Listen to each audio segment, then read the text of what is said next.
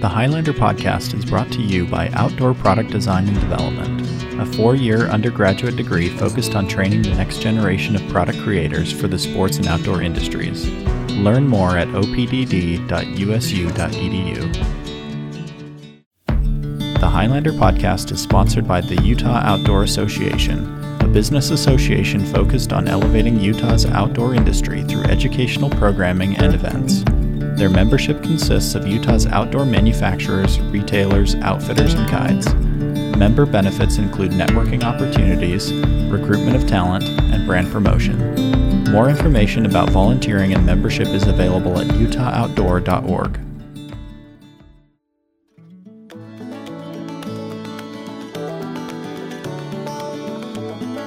On this episode, we share an interview from 2019 with Jeff Keller, founder of Sunrise Cyclery and Lotoja, the Logan to Jackson 200 mile bike race.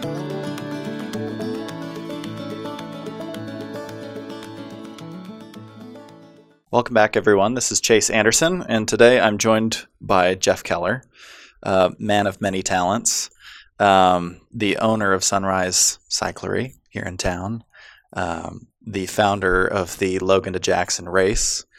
Any other titles that I'm missing? Entrepreneur, uh, Zeox. Zeox, founder of Zeox. Yes. Which maybe you can give a share a little bit about what that is. Zeox rocks.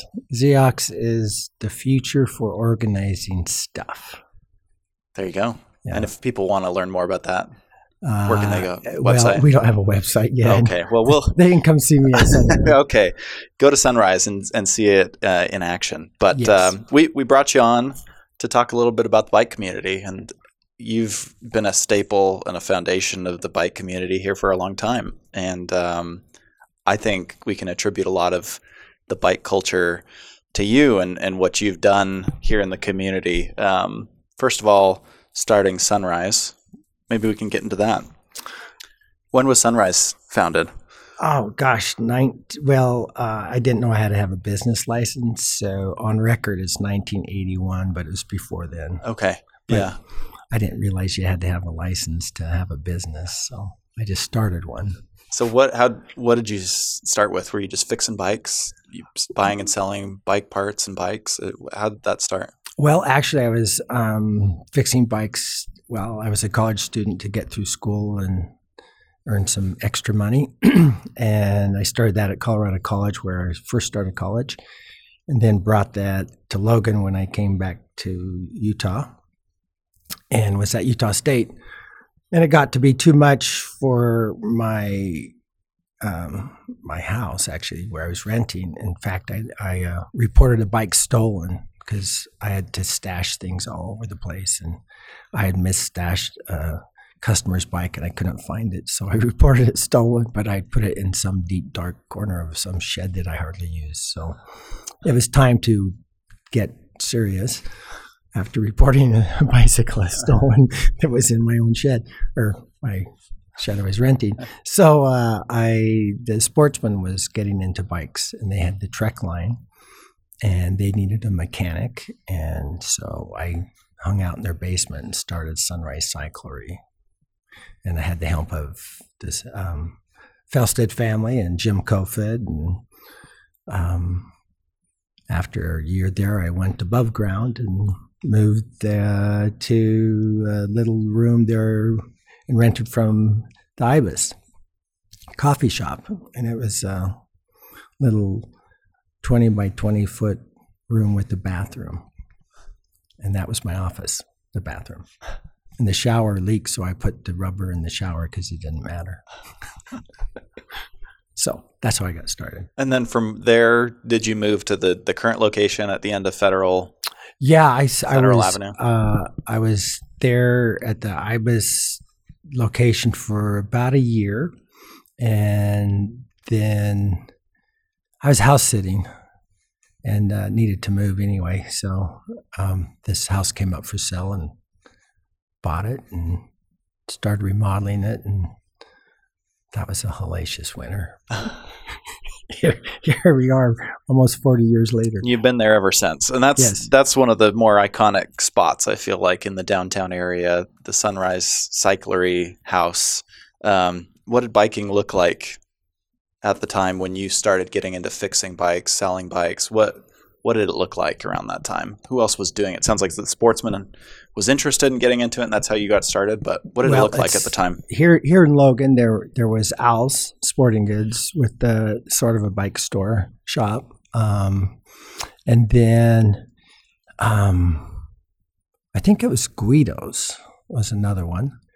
Um, and the same year I started officially with the license and everything, Bob Borg started. Um, well, he started Guido's actually. Um, there's another bike store. I forgot the name of it, across from the liquor store, I think it was. Um, Pat Preston had had a store, bikes and skis on Main Street. Um, there wasn't a whole lot. I, I actually tried to get uh, Miller's Ski and Cycle House in Ogden to open a store in Logan. In fact, I, I said I if they would start one, I'd run it for them if they would. And of course, they didn't do that, so I had to start my own. I used to ride my bike to Miller's Ski and Cycle House from Logan to buy parts there In Ogden. in Ogden. That's so quite the ride. yeah, so I'd ride there and get stuff and come home and fix things. So So how uh, you, how did you get the idea? You know, you had started the shop. What gave you this crazy idea that you needed to start a bike race from Logan and ride to, to Jackson Hole, Wyoming? Where where did that idea come from for for Lotoja or the Logan to Jackson race? actually, I I credit that more with Dave Byrne Mm-hmm. than myself. Dave was a student here at Utah State in um, communications. Uh, I think photography and communication. And he was a bike person, he and his wife Dee Dee, and he felt he was out of shape and overweight, and he wasn't really, but in his head. And he needed a goal. So he knew I was crazy because I had um, one day, I, well, one day I got up again when I was riding a fair amount and went to a friend's house and convinced him on a Saturday morning to ride from Logan up through Bear Lake and over Strawberry and Preston and back. And I hadn't really measured the distance. It's 135 miles. And um, I had the reputation doing crazy things, you know, just like thinking that was a good thing to do. So he figured I would think Jackson was okay, the distance. So that was only 100, and I think that one mapped out initially at 186 miles. So um, I said, yes, I think it sounds great. Let's do it. And we wanted, both of us wanted to have a European one day classic type of an event that would be motivated to just kind of keep you going for longer. The bike racing season's really long, and you kind of get burned out. So this was something that would just keep beating at you. Were there other bike races around at the time? What were were there any other options in Utah at that Not- time? Nothing that long. Okay. Um, I think one of the longest races was the Snake River Road Race, which was started in, at least when I did it, it started in Wilson, went over Teton Pass and ended up back there in Wilson. I think that was 110 miles. So oh wow. there's- there's- okay, so nothing up to 200 miles like you guys were starting to do. No, in fact, uh, Logan to Jackson or Latoja ended up Lotoja ended up being the longest sanctioned one day race in the United States. Wow, and, and is it still? At I, the time I, I think it's now the longest in two ways: the longest running race in the United States that's been sanctioned by the U.S. I guess the United States Cycling Federation, and it's the longest race. Wow, and so it's been going on for over 30 years. Started in 19. the first one 30 that you did was seven years. was uh, 83. Is that right? First year is 83. Wow. And it was just the two of you. Did you? No. Was there anyone else crazy enough to go and do this the first Uh, year? there were nine that started, and Bobby Van Slyke won. He was a local fireman. I used to race with him, and his wife Kathy, and Bobby, and there's a bunch of us would be at all the races. So, Right. I mean, when I say all the races, the races here in the Intermountain West, so Utah, Idaho, primarily Utah, Idaho, Colorado, Montana. So So what what is it about the course that, that makes it interesting outside of the, just the sheer distance? What can you give us a little idea of what what people go through during the course of the race? Well, for, first of all, it's beautiful. I Mhm. mean, it's if you change the street signs and the cuisine and the license plates and the car styles, you could think you're in a whole lot of other countries. It's, I mean, I've cycled in Europe, and you know, you stack your wood different, and there's certain things that are different. But I mean, it's a beautiful place to ride.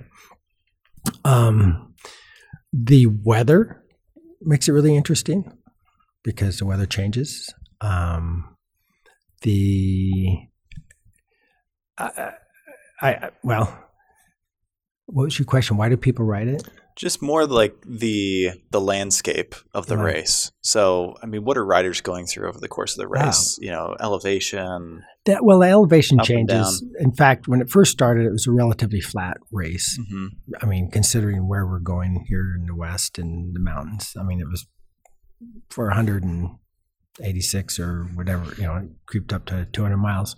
It was pretty flat, really. Um, it's gotten more climbing now because we go over, now the course goes over three passes instead of two, and they're bigger. Um, as I recall, the early, the early years, it was only about oh, it was you know like 65 or 95 100 feet of elevation gain not a lot i mean it's a bit but i've done i mean there's rides that have a heck of a lot more Right. so Yeah. So, how many people participate in the race now? So, 30, 30 plus years later, how many people are involved in this in the race?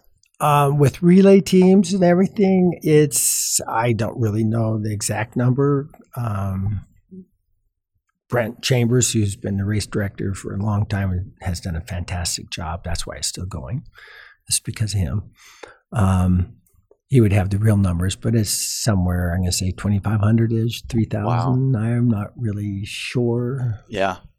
That's that's huge. Did you ever what did you think when you started the race? Where did you think this would go? Did you think it would just be a few friends doing this every year or did you imagine it growing into something like this where you have 2500 people racing in it? you know, we didn't really, I, I, I personally never thought about it. I, you know, you just, we started doing it and we just did it and thought it was neat. And it grew from nine, which really was seven because I was one of the nine and I had no intention of writing the whole thing because I had to run sunrise. So I went to the border and came back. Oh, really? Um, it got up to 50. That was lovely. And you know, it grew 150, you know, just kept kind of growing. And I don't have a conscious awareness of thinking, oh, I wonder if we can make this bigger and how long we can run. I don't, I just, you know, every year it was just like, it's like climbing a mountain one step at a time. We just did it. Where do uh, where do a lot of people come from to ride this race? I imagine you get a lot of in-state people who participate, but I imagine you also get some international you know, people coming internationally to participate and all over the country. Yes, there. Um, I I don't know how many countries show up, but a surprising number. Yeah. Um, and there's typically people from all 50 states. Wow. Um, lots, obviously, from Utah. Um, partly because Brent Chambers, who runs the event and has been, and again does a great, fantastic job. He he doesn't want to have too many new people ev- in any given year, so he tries to balance it. And so, since it started here, it makes sense. There's going to be more local people. So Right. Salt Lake, I'd say Salt Lake is the biggest, although there's a huge contingent that comes up from uh, Las Vegas. Hmm. I mean, there occasionally there's a whole bus. Oh, really? Yeah. Wow. Yeah, like be 50 riders from a team. Right. They're spread out in other, you know, they're not all in one group, but yeah. And are the bulk of the people that are riding this doing it as a relay, as a team, solo? Uh, Brent would have those numbers okay, but sure. you get a mix of But people. I, I would say it's because on a relay team you can have anywhere from two to six people. I mean, there's I, there's likely more numbers there. Yeah. but I honestly don't know. I think most people's goal is to ride it on their own at some point, so the relay is a stepping stone Right. a lot of them. Right. What do you think the the impact of the race on this community has been? Uh, Brett would put those numbers together better than me because he's had uh, And not even agencies. economic impact, but like Yeah. culturally, what do you think it's done to to the community? You've seen it here for thirty years. What do you think it's done to? I, I think it's given a lot of people a reason to ride. Hmm. And in that sense, you know, it's had a pretty impactful, uh, very impactful. In fact, I when I quit selling giant bicycles, um, um, one of the things I told them was, why don't you do something constructive to grow the market like we have by having events like Logan to Jackson, Lotoja.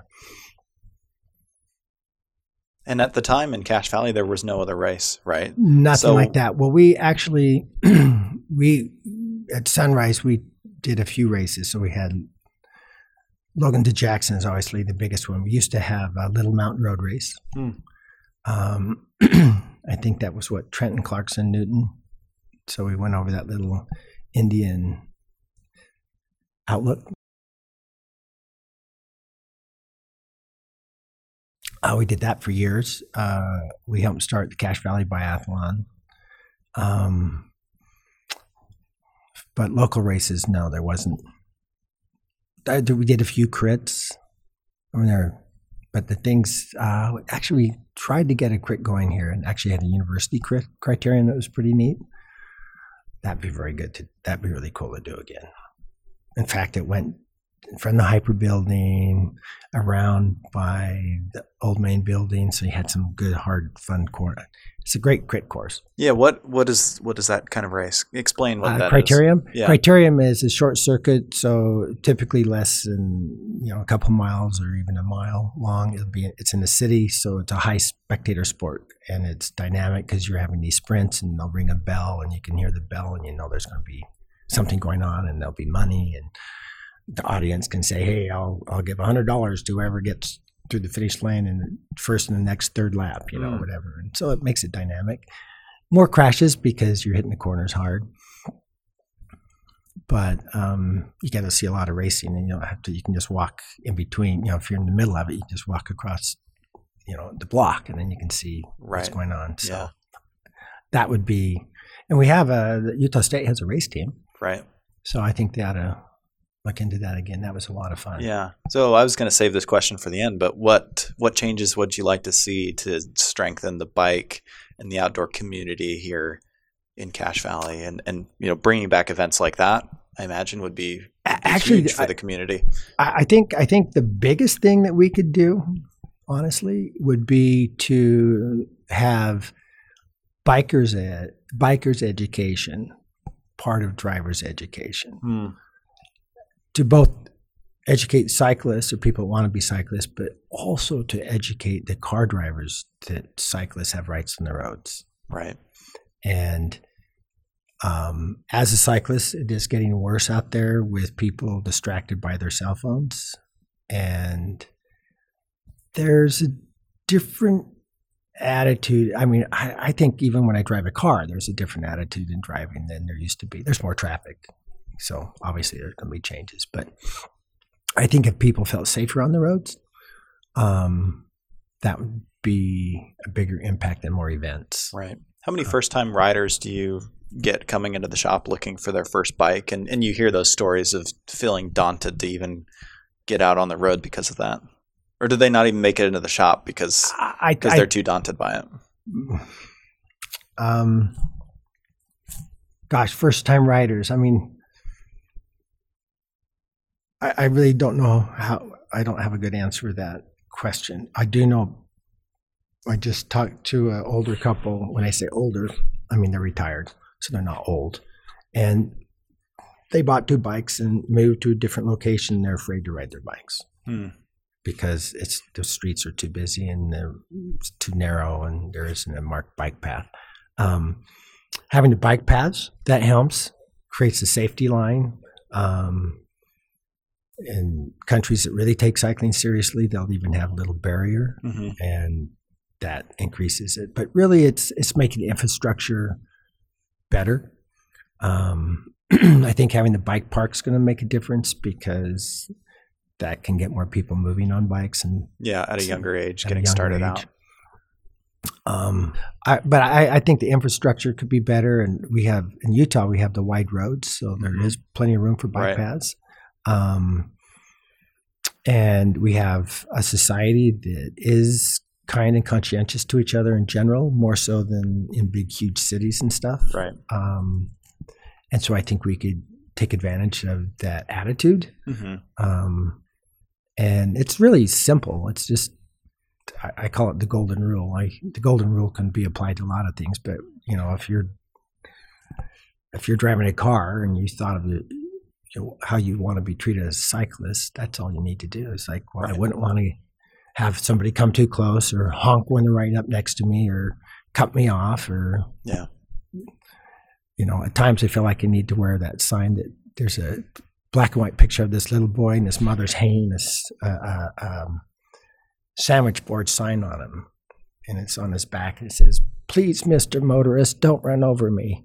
Yeah. Yeah. Shouldn't have to come to that, right? Where you have Yeah. to wear that sign. right, right. Um, I, I think Cache Valley's made a lot of stra- strides, positive strides, especially when the county hired a dedicated trails planner, Well, right, who could focus on active transportation and that really push for why that. we have the bike part. right. It's Dayton Crites. Yeah, he has done a phenomenal job. Yep. Sadly, we are losing Dayton. Yes. So hopefully we can get someone else to come in and he's going to be hard to replace. Yep. But let's Chase, let's do what we can to get an equal or. Dayton. No offense, but if we can get a better one, I'll take that too. agreed. Um, but just the fact that the county's committed funds to that speaks volumes. Right? Well, I- they're they're ready to commit to to someone who's going to advocate for Oh, I was- trails and planning and all of that. Sorry. So Yeah. I was blown away when we Yeah. got a bike path in front of Sunrise. Yeah. And people go, "You orchestrated this?" It's like, well, I've been trying to for over forty Yeah. years, and I, I have nothing to do with it now, and Yeah. it's just happening. So, So that's one of those things that I think we can do an even better job of letting the county know. Like, Yeah. no, we this is making a difference that you set aside funding for this. Um, so I think that's that's been a huge contributor to, to Right. you know some of the positive infrastructure changes. But there can be more. correct. Um, and there's the whole education piece. It's infrastructure and education, a Yeah. combination of the two. Well, there's, I mean, you know, you're Mhm. you're younger than me, and you you hear some of the attitudes. There's just kind of, I think we need to just hit it earlier, get people to realize that cyclists are taxpayers too, and that they, we need to just coexist. Right. Yeah. So, Um, are there any any trails or any roads that you wish were more accessible? I have a few on my wish list. That you know, for example, Airport Road, I wish was a little more accessible because then you have access to everything out on the west side, and that's kind of one of those main. I, I want bike paths on all the roads. right. I mean, Yeah. realistically, Yeah. why not? I Right. mean, there, I, I don't see reason not to. Yeah. And I think if they're designated and marked, and obviously there's an expense to paint, but gosh, put up signs they last longer and hmm um, just push on the awareness. But I, I really don't. I, one of the issues that can crop up when you start having designated roadways, just you know, have there's a bike path here and then a block away there isn't one. Um, then people think you as the cyclist should only ride on the bike designated road, Right. And it's kind of like, um, well, but I have to get to it, Right. Yeah. and maybe I like the scene on this street better anyway. Right. Yeah. So- Yeah. Um, why do you continue to ride and, and work with bikes? You've been doing this for a long time. Do you still love it as much as you did before? Wow, that's a great question. I love aspects of it just as much as I did before. Um, truthfully, the public, it's not the public so much as social media can be a real grind because you get these reviews that you just like. So advert advertising the business and having used social media to Well, I'm talking about business negative, negative reviews are just Right. real grind because there's no real dialogue. It just right. just this bad behavior. In fact, I mean, anybody that studied that realizes that social media brings out the worst of us, not the best of us. So, um, I'm, ge- I've gotten better at just ignoring that. Um, and maybe I've changed my behavior too. Who knows? But um, bikes are just so cool. I mean, it's hard. I mean, how can you not? Once you fall in love with bikes, how can you fall out of love? Yeah. What is it about a bike that that made you fall in love with the sport and riding and working with them? Freedom. As a kid, I could go places. I didn't have to ask my mom to drive me. I could get on my bike and go. And back then, I could go anywhere. Fishing. I mean, I could go anywhere in the valley, and it was fun and safe. And I actually got hit a few times, but um, when you're a kid, you just sort of bounce and you know it's all fine. Yeah. so uh, I used to ride to school, and uh, my friends, I had to wait for them because they'd take the bus, and I'd be home and have my snack, and I'd be ready to play, and they'd be still on the bus waiting to get home. So it just gave me more time and more freedom, and I liked how it felt, you know, the wind in your hair and sun in your face, and just going places and going fast. So That's great. And that's that you still feel that way today. yeah, when I get on a bike, I, I rode up here today, and Mhm. um, I actually used an electric bike for fun. Hmm. I thought, well, I hadn't ridden this one. We Yeah. don't we don't sell a lot of electric bikes. Do you, you carry them though at Sunrise? yeah, we've been real cautious because there's a lot of crap out there, and hmm uh, we got in too early years ago, and um, then people couldn't get batteries for the bikes we sold them, and Mm. we didn't feel good about that. So we've been slow this time around. How do you feel about that whole? It's just a entirely new product that's hitting the market. How do you feel about that? Ah. Well, I I was slow. Sunrise Cyclery was slow to fully embrace mountain bikes. In fact, we're, we are redoing our T-shirt from when they first came out, and our T-shirt is a mountain biker, and it says "encouraging low impact," because even without motors, uh, mountain biking was impacting trails and the wilderness areas because people not understanding where they couldn't couldn't go. Um, sadly, the e-bike has taken that to a whole new level. Um, you have people that don't want to age out. I'm in that category, and I personally feel that when you get to my age, you've probably had a lot of fun, and it doesn't mean that you can continue with the motor. I think that if you've aged out, you've aged out. Hmm. So, all you out there that are riding those e-bikes in places that you know are you're not supposed to, and you know who I am talking about. If you listen to this, I doubt you'll listen to it, but there's a fair number of people that are riding where they shouldn't, and it's in, and they're heavier. You go Mhm. faster. You're going places. You're going further. So it makes it harder for the individual that's walking or riding on their own to get away. So I think there's too much selfishness in some of the thought that's used. Mm. So you think that they could lead to some bad behavior? It already has. It's like snowmobiles lead to bad behavior. Same Right. thing. I mean, people end up in the wilderness because they don't know where the boundary is and they're going 60 miles an hour. Right. Yeah. So Yeah. Definitely an element of education that needs to happen around around that too, yeah, around so, responsible use. Um, so urban use. So I think it's fantastic. Mm. Yeah, for those who just need to turn it on just to to get up a hill or you know, Yeah. f- you know, if it, your- if it haul your helps get you outside, yeah, Yeah. sure, Um, yeah, I, I don't look at it as cheating for people that are using it for right, utilitarian purposes. If it gets them to do it more, that's a positive. that's great. Yeah, no, So- that's true. Um, what do you think of the state of kind of the bike culture and bike community in Cache Valley now? You've you've seen it, I think, come a long way. Even the short amount of time that I've been in Cache Valley, um, we've had new bike races pop up, and we've had the Tour of Utah come here, um, which hadn't been here before, and now it's been here three times. Um, Every other year. every other year, right? so, where do you think? What do you think the state of of biking is in Cache Valley now? Well, um, the stats are clear that bike racing is down, Hmm. particularly road racing. Um, Where there is growth is the high school mountain, Mountain bike, bike, racing yeah. is big in Utah. In fact, I think it's growing faster numerically in Utah than even California with Yeah. the smaller population. So that's pretty. Yeah, it seems like every high school has a, a mountain bike team, or especially here in Cache Valley, you've got some really strong in Utah in general. teams. Yeah. yeah i think uh, i think that's fantastic i think the bike park is going to help that um, my actually my passion for cycling is more the utilitarian value of it because of our air quality and stuff. And then Yeah. and then once you get into it for that reason you may race you may mountain bike you may tour you may vacation with bikes. But from a purely philosophical what's the best you know what do i you know most of my bike riding now is commuting you know errands and stuff. Um, not because i don't like riding bikes but i'm have these other projects that keep me really busy because i want them i mean i'm motivated to work on them but um, you know that to me is and once you start doing that i mean now i'm thinking i i mean i'm jonesing to ride more all the time.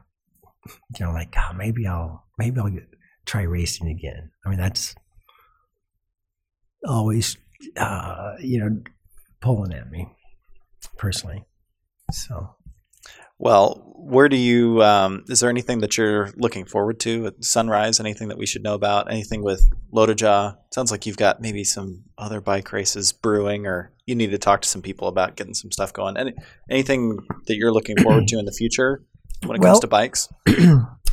um here in cache valley hmm in particular Yeah. I, i'm looking i think there's going to be more people cycling hmm and be- for a whole lot of reasons. Um, and I, I, I think the fun factor, the utilitarian value, um, our air quality, so philosophical values. I think all of it.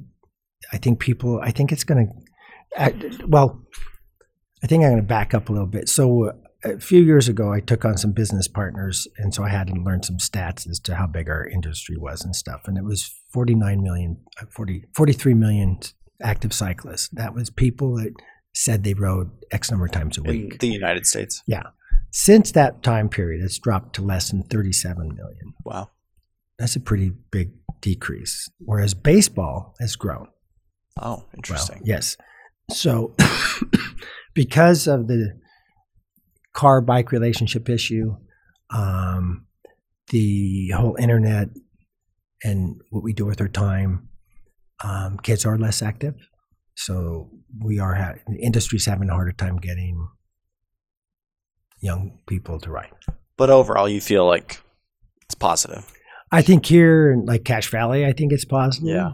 Um, I, I, I don't think it's, um, it's changing for sure. hmm Um, I don't really know what the kid participation level is because with Yeah. all the different avenues for getting bikes, um, you know, like we have, we don't sell as many kids bikes as we used to hmm because there's a lot of different avenues. And in addition, a good kid's bike can be passed down, and we encourage that that you buy a good one and pass it down. Um, so it's really hard for us to number it. Um, you know, we I actually run my business kind of however I'm going to run it anyway. So I, I pull my head out and look at what's going on, but I have this philosophy: if you're too busy looking at numbers, you're looking at the past, and it's like driving your car in a blizzard and looking at your own tracks, Mm. just of seeing where you've gone. But you might not be looking ahead to know where you're going. Yeah. Past does the past does not always predict the future. No, and Yeah. and we actually, on a national basis, Sunrise doesn't fit the numbers, Right. and and so I don't really know how to translate it to local basis. Yeah. if that makes sense. But by the eye test, it looks like things are things are positive. Yeah, I I mean uh, I think I feel good about it. Yeah. I mean it's a neat. I mean I'd rather be doing this than selling washing machines. Yeah. I mean maybe there's something really exciting going on there, but I haven't figured that out. Yeah. well, th- this has been fun. How do, how do people stay in touch with you, Sunrise, as well as as uh, Lotoja? Well, Lotoja, the website Yep. Brent- Lotoja.com. Lotoja.com, and it might be Lotoja Classic as well.com. Yep. And um, Brent Chambers is the guy that heads it up. And this time of year, he might be able to communicate with you, but come next summer, he is. Yeah. He works 17 hour days, loses about 25 pounds, and I'm surprised he's still walking by the time Lotoja Yeah. happens. Well, we're glad he is because it's Yes. such a great event and Oh. it adds so much to the community. And and you've contributed so much to the to Cache Valley. We're glad you're here and grateful for all that you do. So, how do Yeah. people stay in touch with you at Sunrise? Just walk in the door. come in the door if I'm I- I'm hiding more because I have this big thing I'm working on again. Xeox. Yes. Well, if you happen to be around, If I'm around, say hi. yeah. Okay, well, thank you again for taking the time. Thanks for listening to the Highlander podcast.